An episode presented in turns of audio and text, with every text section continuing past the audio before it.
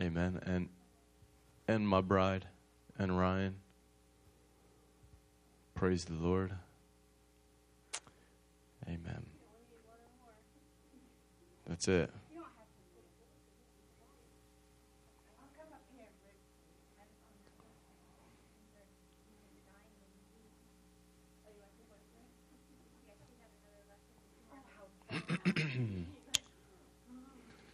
well, I don't want to take um, I don't want to take too much time here because we don't have much time. Number one, number two, I know a lot of us have been uh, battling in the heat and things today. Praise the Lord. Sixth floor of a non air conditioning building, like it's like a castle looking school in Philadelphia. And um, praise the Lord. No. No, no, no.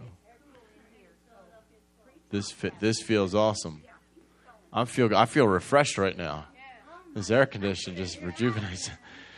Uh, amen. It was uh, it was actually very uh, very very very very hot and humid in that building, but praise the Lord, I got through it. I got home. I got myself a quick nap, and uh, praise God. Amen. No, I still stink. No, yeah. Amen. Hallelujah. Father, we thank you for your word. We thank you right now that as we are just diving into what you have for us tonight, we ask you, God, that you would help us to see with, the, uh, with our spirit eyes, with the spiritual eyes that you've given to us, with the insight of the Holy Ghost. And we thank you, Holy Spirit, that you have your way right now. Doesn't matter.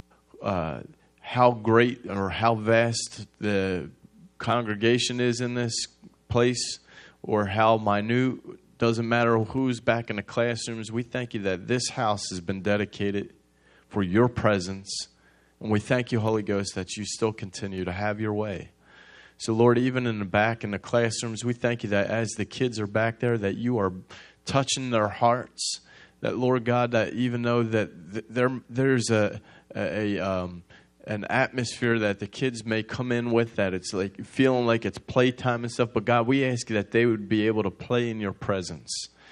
That god as they're back there that that you would just usher your presence into their hearts that they would know that they would know who you are and know you personally and more intimately. In jesus mighty name and god for us we thank you that you're opening our eyes again to, under, to the understanding of our our uh, understanding of your word. Amen. Amen. I want to go here in, in Judges chapter 6, if you can turn here. and I will. I'm going to read from the NIV version. Right, the NI version, to say politically correct. And I want to talk about something. Um, you know, in Proverbs in chapter 16, verse 1, it says, The preparation of the hearts belong to man. Amen. Part A of Proverbs chapter 16. The preparations of the heart belong to man. But I'm going to go to Judges chapter 6, Miss Lisa. The uh, preparations of the heart belong to man. So, what you and I have a responsibility to do is to prepare our hearts.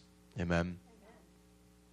So we have to prepare our hearts for whatever God has for us, for whatever He would like to do through us, whatever God is intending to speak to us.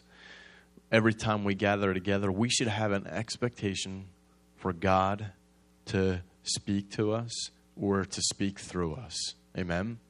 But there's a preparation that we have as the body, as his sons and daughters, as his children, to prepare ourselves and prepare our hearts for whatever he has. So in Judges chapter 6, and this is uh, when Gideon is chosen to lead the army of God, the large number of people that are going to fight against the Midianites, and we're going to see what happens here. It's awesome, awesome, uh, just faithfulness of God to deliver the people, and the faithfulness of God to bring His people out of uh, bondage once again, and, and and bless His His children. Amen. So in Gideon. um, he has this responsibility given to him. The Israelites did evil in the eyes of the Lord. This is verse 1. And for seven years he gave them into the hands of the Midianites. For seven years, the Midianites were constantly uh, battling, just going through and, and destroying the people of God. Why? Because they did wrong in the sight of in the sight of the Lord. Amen. They did wrong in His eyes. You can read in the previous chapters, I don't want to get into it now, what exactly had taken place. But bottom line is, they pulled themselves out of the favor of God because of what they were doing. Amen? So they're out of the ha- favor of God, and God says, you know what? I'm going to allow the armies and everyone that's around you to do whatever they whatever whatever they want. They can take your your things. They can take uh, to come through and destroy. you. God just took the hand of protection off of them. so, seven years of constant being uh, destructed, amen, being beat down. Because the power of Midian was so oppressive, the Israelites prepared shelters for themselves in mountain clefts, caves, and strongholds. Whenever the Israelites planted their crops, the Midianites, Amalekites, and other eastern peoples invaded the country. They camped on the land and ruined the, crop, the crops all the way to Gaza and did not spare a living thing for Israel, neither sheep nor cattle nor donkeys. Everything that the Israelites had, all they were doing was destroying their food, destroying their livestock, destroying uh, everything that was living. Amen? they were destroying it all. They came up with their livestock and their tents like swarms of locusts. It was impossible to count them or camels. They invaded the land to ravage it.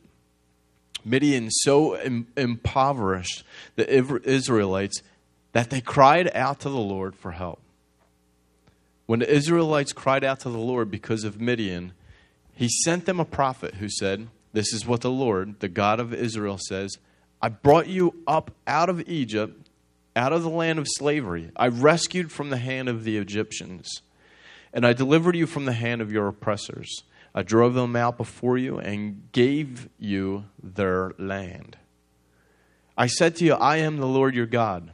Do not worship the gods of Amorites in whose land you live. But you have not listened to me. They still worship those gods. the angel of the Lord came and sat down under the oak in Ophrah, and that belonged to jo- Joash the um, Abiezrite, where his son Gideon was threshing wheat in a wine press to keep it from the Midianites. Now, there was a note that I read about this. Now, here's Gideon that's He's threshing wheat in a wine press.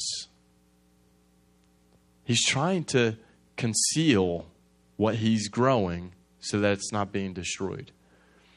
You know, there's a, a note talking about uh, Gideon that mentions about how like uh, cowardly this was, but how uh, how the position that he was placing him in, and hiding what he was what he was growing. But when you think about it, the what he was doing was was it was brilliant. Because of the fact that he was able to grow you know without the enemy seeing. Now again we read that there were so many of these uh, you know people groups from all over that spread across the country but he was yet still able to grow this wheat crop, however large, small it was, in a wine press. But he was able to grow and he was threshing this wheat. so man may see this as a cowardly person that is trying to conceal it all. But how brilliant and wise to be able to do it in a way that he, that it wasn't destroyed. When the angel of the Lord appeared to Gideon, he said, "The Lord is with you, mighty warrior." So again, here he is as a person. Again, from the man, from man's eyes, they see this person in a in a state that's not being bold, a, a, person that's not stepping out and growing their stuff, not afraid of you know who's going to come across their land because they're going to defend their land. But here he is, being wise, doing what he believes is is right. But the angel of the Lord calls him a mighty warrior. Man might see this person and his personality, what he's doing, as a weakly person, but God approaches him as a mighty warrior. Now there could be something else to this. Maybe he was a, a person that was a little more timid or more weak and not, a, a, a you know, brass, so to speak, to, to go out and to grow wheat in front of everybody and, hey, come on my land. Maybe he wasn't that person. Maybe he did need this word to come to him to bring confidence to him. Just saying, another perspective. Pardon me, my Lord, Gideon replied, but if the Lord is with us, why has all this happened to us? Great question. Where are all his wonders that our ancestors told us about when they said, Did not the Lord bring us out of Egypt? But now the Lord has abandoned us and given us the, to, into the hand of Midian. The Lord turned to him and said, Go in the strength you have and save Israel out of Midian's hand. Am I not sending you? Pardon me, my lord, Gideon replied, but how can I save Israel? My clan is the weakest in Manasseh, and I am the least in my family. So, here, part of the perspective and man's perspective is they're the least. They're the, they're like the, the weakest of, uh, of the clans or the family groups. And yet he's the least of them. Is, I mean, he's probably in this position in his own self that he's feeling inferior, weak, compared to anybody else that he God could have chosen. yeah, he's yeah, he's like in that that that worst place to be from a person. You know, when somebody is in in the inner city and they are in that place where it's poverty stricken. You know, for them to be in that place, there's a mindset that they may get. Now, I was in a place like that today, and when you see the poverty all around, it's amazing. And for somebody in that place to be pulled out, to be plucked out of that group or that area, and for God to say, you know what? You're my strong warrior, and I've chosen you. Well, how'd you choose me? What about all the other areas where there's strong people, where there's people that have, you know, there's no lack, there's no, you know, they have everything they have need, you know, need of. They're probably wiser, they've educated, and all this. But what God chose was something totally different than what man could, you know, comprehend or choose to pull out. The Lord answered, I will be with you, and I will strike down all the Midianites, leaving none alive. In verse 16. Verse 17. Gideon replied, If now I have found favor in your eyes, give me a sign that is re- that that it is really you talking to me. Please do not go away until I come back and bring my offering and set it before you. And the Lord said, I will wait until you return. Gideon went inside, prepared a young goat, and from an, uh, um, an ephah, a flour, he made breast, uh, bread with, without yeast, putting the meat in a basket and its broth in a pot. He brought them out and offered them to him under the oak. The angel of God said to him, Take the meat and the unleavened bread, place them on this rock, and pour out the broth. And Gideon did so. Now, I want to say something. I read that part of that verse from Proverbs chapter 16. The preparations of the heart belong to man. Amen. Here's Gideon, and he's preparing himself. And we see this as like he wants to test and see if this is God really speaking to him. But what he did was he was placing himself in a position to receive the anointing of God. Amen. Now, God spoke it and said, Hey, I've chosen you. You're going to be the man. And now he's in a place that he's giving a sacrifice to God. He's putting his heart in a position to to hear from him, to truly hear from him. Okay, I, I see this, you know, this person, uh, you know, under this oak tree, and they're speaking to me, but I want to really know who this person is. So he's prepare, preparing a sacrifice for the, for the Lord. But in doing so, what he's doing is he's getting his heart in position to truly get to hear him to truly hear what he has to say. So, the, again, I'm going back to the preparations of the heart belong to man. How do we prepare our hearts? Again, we need to be prepared for whenever we're gathered together, wherever we go. We have to be prepared. Our hearts have to be prepared for whatever God wants to do through us or speaking to us. Our hearts need to be prepared. How do we do that? We have to sacrifice time. And, in, in this day, this is the number one thing that we all have to do is sacrifice time. We have to sacrifice time to get into his word. Sacrifice time to get into prayer and worship. It's such a difficult time now because there's so many things that are dictating and demanding our time, our efforts, but yet what God is wanting is for us to set that, sacrifice that time. Look, Pastor always says, prioritize it, prioritize it, prioritize that time. But God wants us to set that time aside so that we can prepare our hearts. If we're not preparing our hearts, we're not going to clearly hear Him speaking. We're not going to clearly uh, know when God is really telling us, hey, go, I need you to speak to this person. I need you to, uh, I'm sending you. If we're not preparing our hearts, all we're hearing is the, the demands of life and the, everything else dictating to us. We, we need this, you need this, you need this, you need this, you need this. So we're going, going, going, going, going, going. And there's no time to hear God and go for God. Amen?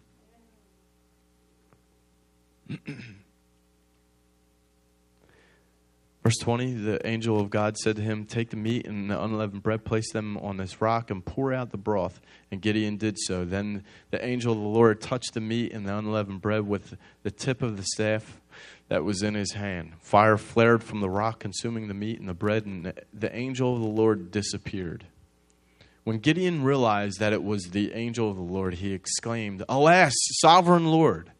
I have seen the angel of the Lord uh, uh, face to face.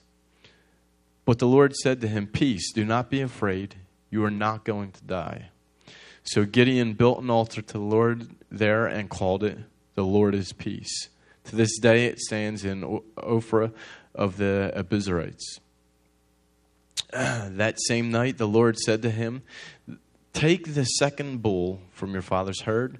And he gives him directions and goes on and on. I want to come down here. You can continue and you could finish that chapter. Go to chapter 7, please.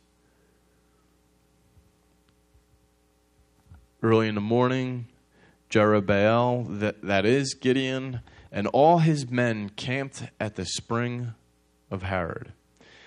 The camp of Midian was north of them in the valley near the hill of Moreh. The Lord said to Gideon, you have too many men. Okay, let's paint a picture here. Of all the Midianites and all the other group groups out there, there was a hundred and I believe twenty some thousand people that were encamped throughout the people of Israel. Now, Gideon, with all the men that camped at the Spring of Harod, there's 32,000 people. 32,000 compared to 100 and some thousand people, 120,000 people. The Lord said to Gideon, You have too many men. Again, in man's sight, mm, 120, 32,000. I think we're kind of like outnumbered here, God. What are you talking about?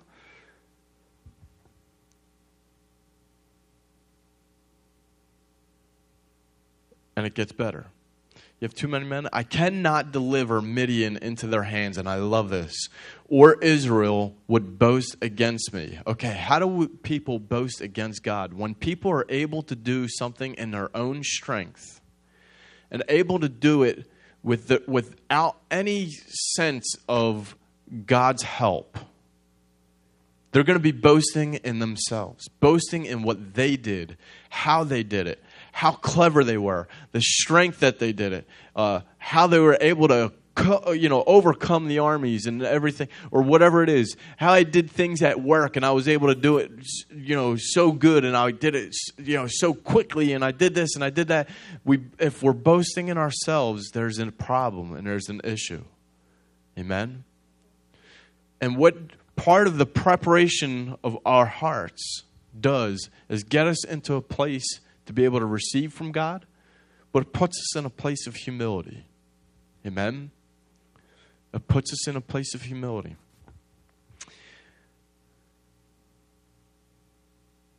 Verse 3 Now announce to the army anyone who trembles with fear may turn back and leave Mount Gilead. So 22,000 men left, while 10,000 remained. 10,000. Now, if you're that 10,000 and you're sitting there and you see over, you know, two thirds leaving, and you're standing around like, okay, all right, we got this. You know, with that, with that having still that heart and that attitude of we're not fearful, and then all of a sudden, two thirds of the whole army go away, and you know what you're fighting against in verse 4 But the Lord said to Gideon, There are still too many men.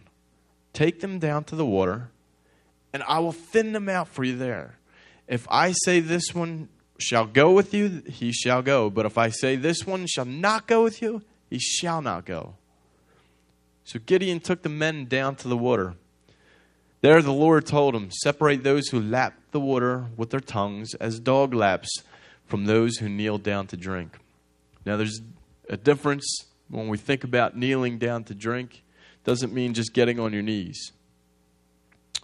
You know, there's you could talk about different descriptions, but the whole point of what I want to bring out is what God is saying. Those that kneel down to their knees to drink, it's a posture that they're putting themselves in. You know, you can bend down and go on your knee and scoop the water, and you could be like what God was looking for is for the ones that lap out of the water, that they cup it with their hands and are keeping their eyes in position to still be able to see. As compared to the ones with the posture that kneel down and their faces are down, face down towards the waters. But there was something that God was getting Gideon to see is that the ones that have their eyes open, open to see, keeping watch around. Preparation of, the, of man's heart. When we're listening, there's a preparation that happens. When somebody, like what God is pulling out and showing Gideon, this is the, the men that I want to, you to keep with you. There's something about them. There's 10,000 here that are ready to fight the warriors. Doesn't matter, you know, staying alive or dying, we're going into battle and we're going to do the best that we can to win.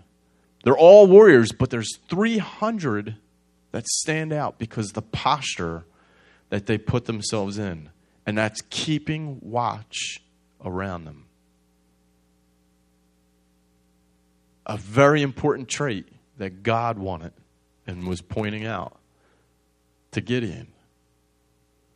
How important is it for us to not only have our hearts prepared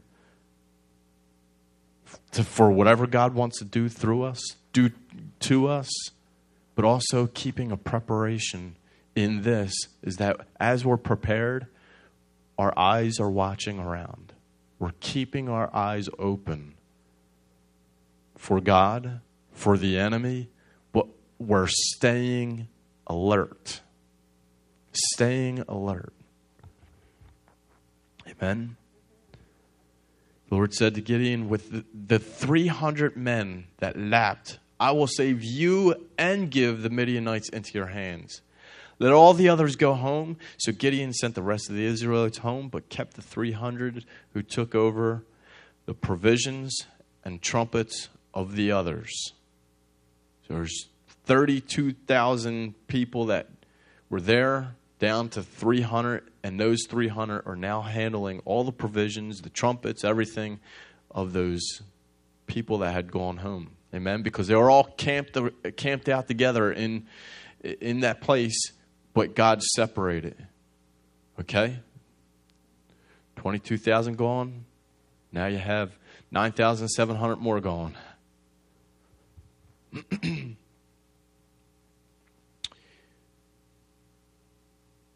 now the camp of Midian lay below him in the valley. During that night, the Lord said to Gideon, Get up, go down against the camp, because I am going to give it into your hands. If you are afraid to attack, go down to the camp with your servant Purah and listen to what they are saying. Afterward, you will be encouraged to attack the camp, to attack the camp. So he and Purah, his servant, went down to the outposts of the camp. The Midianites, the Amalekites, and all the other eastern peoples had settled in the valley, thick as locusts. Their camels could no more be counted than the sand on the seashore. Gideon arrived just as a man was telling a friend his dream. I had a dream, he was saying. A round loaf of barley bread came tumbling into Midian, Midianite camp. It struck the tent with such force that the tent overturned and collapsed. Now, this is amazing because here is one of the enemies that has a dream. Right? He has a dream of what is about to happen. Now, again, to somebody that is not following after God, not you know, trust believing that God exists or anything, but has this dream and now doesn't take, you know, take it to heart, but just yeah, I had a dream. There was this like round loaf, you know, barley loaf that just came rolling down the hill and struck us with such force that knocked us all out. Isn't that funny? but there's something in his spirit that was knowing something was up. That his spirit was responding and in, in picture form while he was sleeping. Amen? How powerful are dreams? Come on.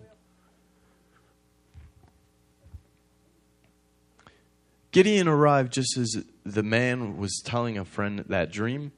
In verse 14, his friend responded, This can be nothing other than the sword of Gideon, son of Joash the Israelite.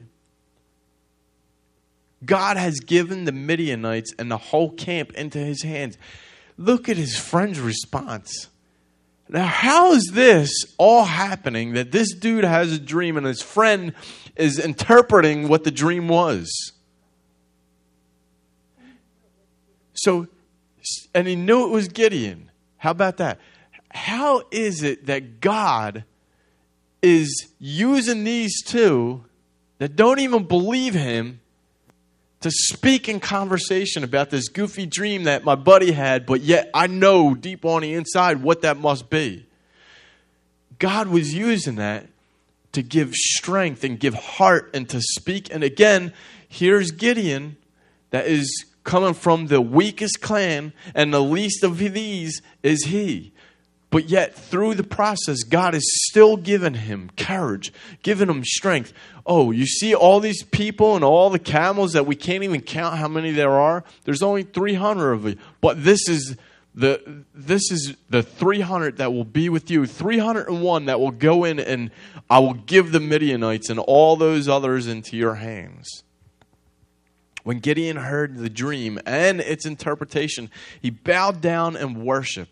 He returned to the camp of Israel and called out, Get up, the Lord has given the Midianite camp into your hands. Divide the 300 men into three companies. He placed trumpets and empty jars in the hands of all of them with torches inside. Watch me, he told them. Follow my lead. When I get to the edge of the camp, do exactly as I do. When when I and all who are with me blow our trumpets. Then from all around the camp, blow yours and shout for the Lord and for Gideon. Gideon and a hundred men with him reached the edge of the camp at, at the beginning of the middle watch, just after they had changed their guard. They blew their trumpets and broke the jars that were uh, in their hands.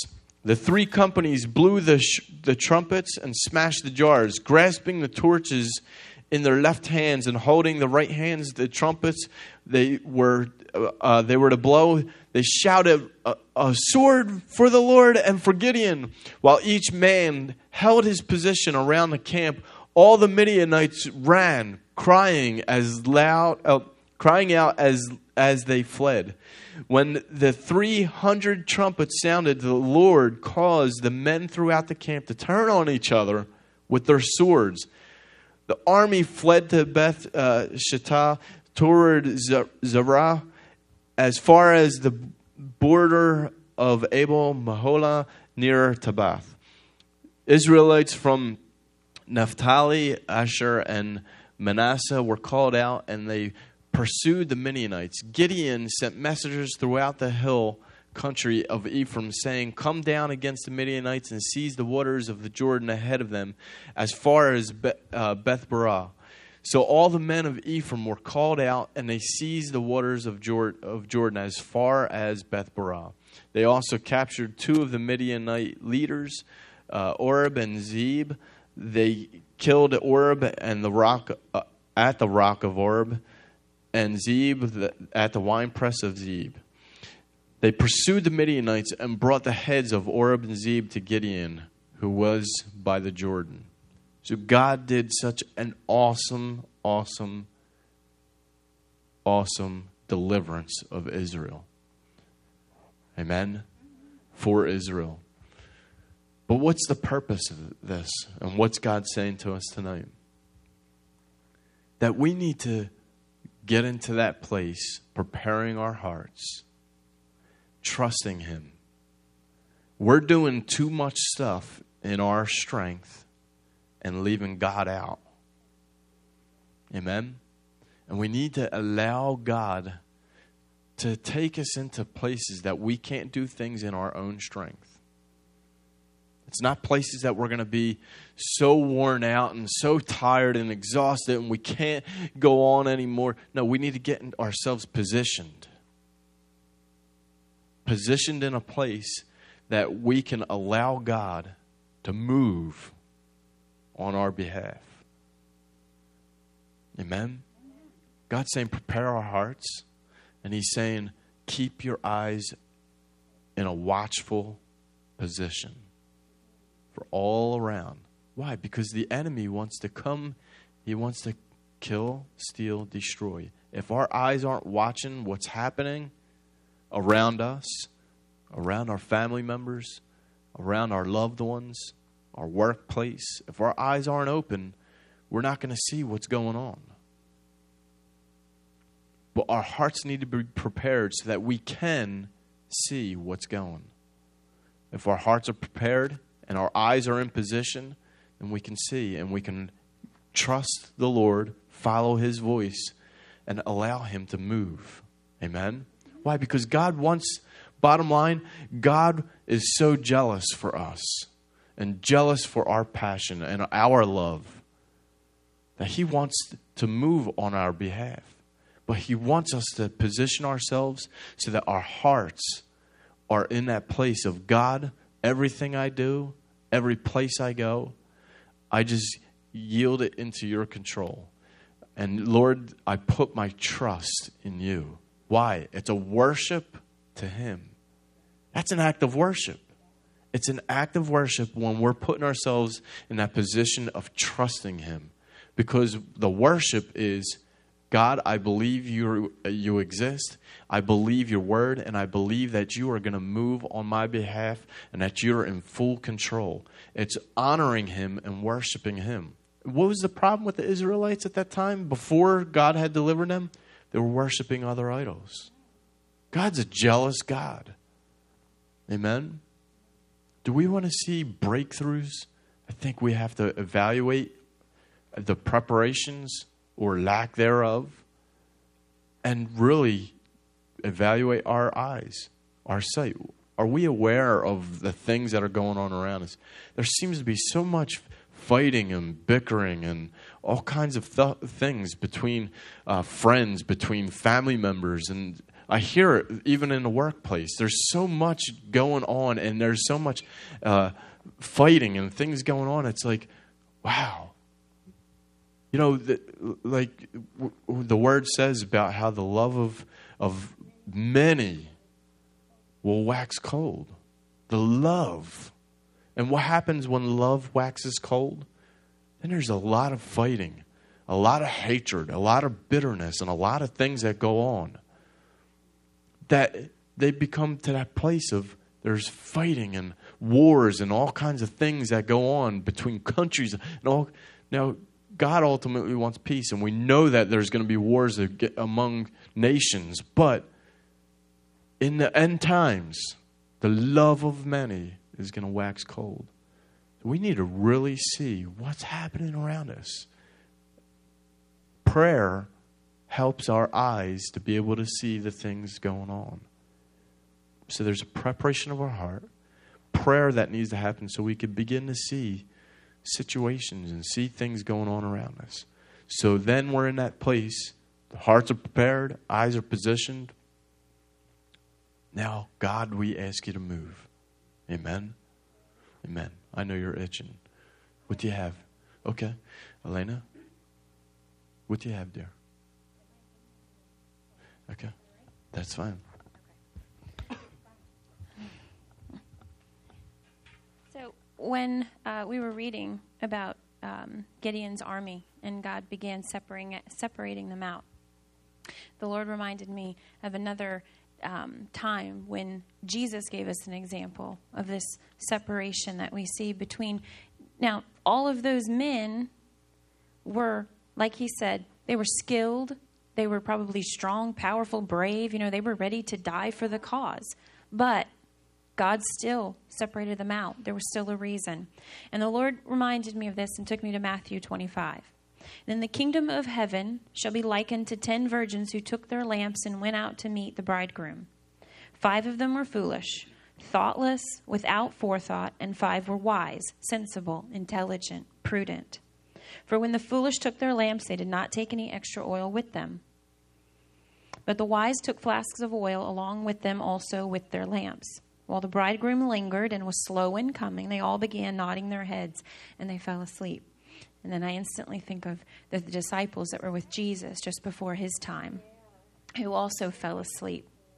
And what did he tell them? To pray. Watch and pray. Pray. I need you. Watch and pray something to be said about us being alert, about us staying staying in the fight, not allowing ourselves to get so you know, we're going to we're going to feel sluggish physically, okay? You're going to have we, we have this earth suit until we have a glorified body. So we have to deal with it, right? We're going to feel tired. We're going to feel sluggish. But he wants us to push through. Amen. Push through, push through. Not not just easily giving into our flesh, but really trying to dig in deep to our spirit man and allow the spirit of God to equip us, to empower us, to help us to stay in the fight at that time. If it's time to pray, we need to pray. Amen. And and not not fall asleep. Whether it's physically or spiritually. So, all right, so these uh, the virgins are, are falling asleep. But at midnight there was a shout, and behold, the bride, behold, behold, the bridegroom, go out to meet him. Then all those virgins got up and put their lamps in order. And the foolish said to the wise, Give us some of your oil, for our lamps are going out. But the wise replied, There will not be enough for us and for you. Go instead to the dealers and buy for yourselves. Now, we're going to see this in just a second. But while they were going away to buy, the bridegroom came, and those who were prepared they were prepared. There was a preparation that they had already done. Amen. The, those who were prepared went in with him to the marriage feast, and the door was shut. Okay? So those who were prepared. Yes, they were they were falling asleep too, but they had already put in the time and the preparation and they knew that at the split second that when he comes, we're ready to go. There's nothing that we have to do. Amen. So obviously, now we know most of this story, but later the other virgins also came, and the Lord, uh, they said, "Lord, Lord, open the door to us." And he replied, "I solemnly declare to you, I do not know you. I'm not acquainted with you, intimate with you." Watch therefore. Here's here's the this is the charge he gave them. Watch therefore, give strict attention and be cautious and active. Just like those just like Gideon's army, the ones who were still looking as they're drinking. They were they were active they're cautious, for you know neither the day nor the hour when the Son of Man will come. Amen. For it is like a man, he goes on, there's another one who takes a journey. And in this one, too, it's, it's about the preparation and the willingness to be ready to go, just like that. Amen. Um, you know, often when we're reading these passages, we're always, you know, it's easy to just think of when the, it's the Lord's return. But if we're not preparing ourselves every day, who's to say what's, you know, the, the day that we, you know, that we, uh, yeah, just, we, we just don't have a day of preparation and stuff, and all of a sudden the Lord comes, well, the Lord knows our hearts. Well, what about those virgins that kept themselves pure and everything else, but yet still weren't prepared? Now, God, we know that God can decipher and knows the hearts of the people. But I really don't even want to give it a chance. If it's only one day that takes for when God returns, because what if it's that one day that I was in that place of sin where God's looking for the pure and spotless to take with Him? Amen? Honestly, I think it was God's mercy that He reduced Gideon's army down to what He did because had they went in in their own strength, there probably would have been thousands that could have been slaughtered. Amen. That number means the Spirit of God on them, and I was thinking, in the like in this faith, we have to have the anointing, like be operating in the anointing and not in our own, you know, ability. Three we know is is uh, Trinity or completion. So I mean, God, yeah, He had, He knew what He was doing. Amen. That was. I looked up the Yeah. number that far Yeah. because I thought that has to That's mean awesome. something. Significant, yeah, because God God never does anything by accident. If if you look in um, Ephesians chapter five. Um, let's see where exactly I want to start here. Mm, nope. All right, let's really. Um, I'm going to go up to um, chapter 5, verse 6. Let no one delude and deceive you with empty excuses and groundless arguments for these sins. For through these things the wrath of God comes upon the sons of rebellion and disobedience. You know, we can make all the excuses we want, and we can allow a lot of things to dictate to us what our time how our time is spent, what our schedule looks like. We can let the world tell us, "Oh, you have to do this and you have to do that." Or we can do it, we can do what God says. Don't, you know, I think it's very easy to be sucked in to the way that society does things and because we're in this world. We are. We're in it. But we don't have to be of it. So part of us at times has to rebel against the norm. Um, do not, uh, verse 7 says, So do not associate or be sharers with them, for once you were in darkness, but now you are light in the Lord. Walk as children of light. Um, and actually skip down. Um, verse 11 Take no part in and have no fellowship with the fruitless deeds and enterprises of darkness, but instead let your lives be so in contrast contrast to that as to expose and reprove and convict them. So, see, we don't have to be like them, doing things the way that everybody else does them, even the way we spend our time. No, our life is supposed to expose what they're doing wrong. And, and the, the way that, if we're doing it God's way, that's the way, that's the right way. Amen. If we're taking out time to be at services when other people are, you know, celebrating holidays or whatever it might be, and no, we're here for prayer or we're here for that's us. That's us showing, hey, no, this is the way. Every time you get up and you leave your house for services on Wednesday or Sunday or special meetings, your your family or your neighbors that see you going and know what you're doing might be thinking, what are they that's ridiculous. What are they doing? But you are setting the example. No, this is what you should be doing too. If God calls us to be here, we should be here. Um, amen. Uh, okay, for it is a shame even to speak or mention of things that such people practice in secret. But when anything is exposed and reproved by the light, is made visible and clear. Um, and where everything is visible and clear, there is light. Therefore, he says, Awake, O sleeper, and arise from the dead, and Christ shall shine upon you and give you light. Look carefully then how you walk. See, here's this being prepared, being uh, alert and, and ready. Look carefully then how you walk. Live purposefully and worthily and accurately, not as the unwise, just, just like the, the virgins who were foolish, and witless, but as wise, sensible, intelligent people. Those are the same words that were used with the, with the wise virgins. Sensible, intelligent, making the very most of the time, buying up each opportunity. This is the message buying up each opportunity of time because the days are evil. Therefore, do not be vague and thoughtless and foolish, but understanding and firmly grasping what the will of the Lord is. What is His will?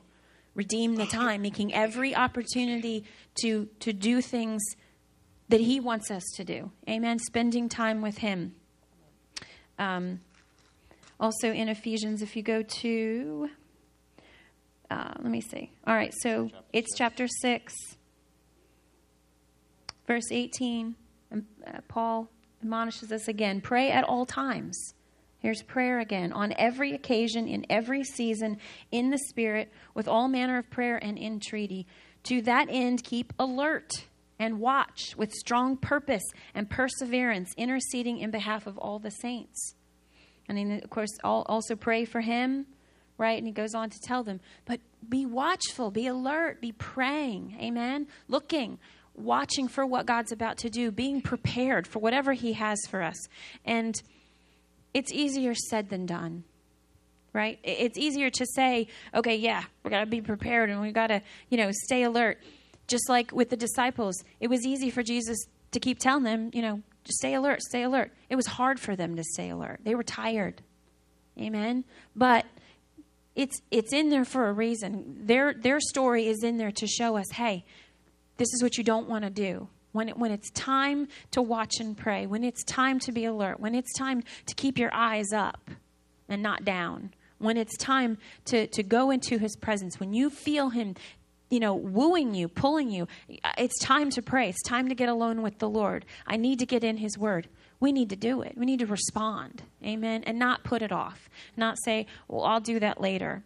Um, you know, one thing that um, recently, you know, keeps coming back up, the Lord keeps reminding I know me, probably both of us, but um, is that, you know, we kind of got away from our family devotion time. We used to do it, all of us, you know, together, all five of us, we kind of got away from it. Why? Because life is busy. And when you try to do it with young kids, it's not fun because it's hard to get them to sit still and listen even for a few minutes. And sometimes it's frustrating. So you think, oh, it's just easier if we just do it on our own and, you know, not as a family. But it's important. It's important. It is, it is that example that's being set. That's how they learn. They have to be taught to do it. If we don't teach them how to have those devotions, they're not going to learn. Right? If we don't make the effort to say, you know what? I'm going to make sure that we're praying together or that I'm getting together with others and I'm praying, or that I'm getting my devotional time, or I'm seeking Him in prayer in English and in the Spirit, and I'm setting aside that time. If we don't make the effort and, and the commitment to do it, it's not going to get done. You know, I I will always remember about Joan that she was so dedicated and so faithful to prayer. There wasn't anything that took her away from her, her time with the Lord, her prayer time. And uh, every time I think about it, I think, man, she put us all to shame. You know, but but it was it was something that was so important to her and she made uh, she made it was it was a discipline but she she made it happen. And she was a busy person. She worked like we all do. She had family. But on her days off, I, I know because I remember all the times she talked about, you know, her, not that she was boasting of her time, but just in conversation, she would, you know, close herself off. And you think of the, the movie um, about the woman, the prayer closet, war room. That was Joan. It was. That was Joan. That was Joan closing herself off with her her maps and her prayers and her scriptures, and she would just just spend that time the, with the Lord. And you know what? He showed her things, intimate things, you know, prophetic things. He he showed her things that no one else spoke of, but she had a sensing. And there were times when she could look at us, different ones, and she already knew what was going on. Why? not because she was some like you know weirdo but because she spent time in prayer and the lord began to put things on her heart for different ones see god can speak to us he can move through us he can get our attention if we're alert if we're watching if we're looking if we're saying you know what i'm going to position myself to get a download from him i'm going to position myself for him to speak I'm going to be that one that's not going to fall asleep. That's not going to not that we don't sleep, but if he but we're alert in the fact that he can get our attention. He can speak to us through dreams. He can speak to us through visions. He can, you know, just whisper over us in the middle of the night and it's like I hear you. I hear you, you know, like uh, Samuel. I hear you, Lord. You know, if if we haven't heard his voice in a while, we need to start positioning ourselves again. Because I think if we haven't heard him speak in a while, or his word isn't speaking to us, maybe we have moved ourselves out of position. Right? Maybe we, we need to get back into that place to say, okay, Lord, here am I. Your servant hears. What is it that you want to speak to me? And then we're praying and we're we're expecting him to move. And you know, he might not do it the first time or the second time because he wants to see that we're really going to keep going after him. Amen. It, it, faithfulness is important to God. Amen. But he is more faithful. So if we're diligent, amen, if we're diligent to keep pursuing time with him, and maybe it is only five minutes or 10 minutes, but you know what? Pursue that time with him. Be watchful Amen? Because I don't know about you, but I haven't reached my full potential in Him. And I don't think any of us really ever will. Maybe one day. but on earth. But we need to keep pushing in. Amen. Keep diving in. There, there are still mysteries for us to unfold. There are still um, precious things that He wants to give us, impart to us, show us, and, and direct us to do. But it won't happen unless we're like those virgins and we're ready. Amen. We're ready to go and we're watching for him. Amen. Praise the Lord. Hallelujah. Amen. Let's stand. Thank you, Lord. That was so good, Lane. thank you, Lord. Father, we thank you for your word. We thank you, Holy Ghost, that you're speaking to us right now and that, that you are and giving us